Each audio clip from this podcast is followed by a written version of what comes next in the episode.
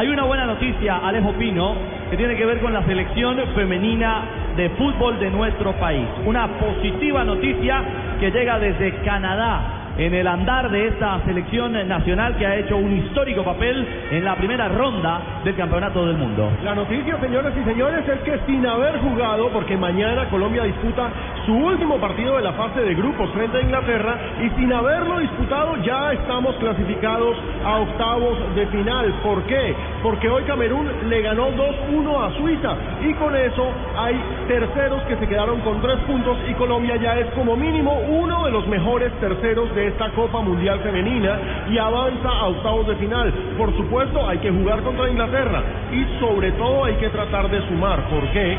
Porque a pesar de la clasificación, si se avanza como tercero, existe el riesgo de jugar o contra Estados Unidos o contra Japón. Recordemos, Japón es el actual campeón del mundo, Estados Unidos es el actual campeón olímpico.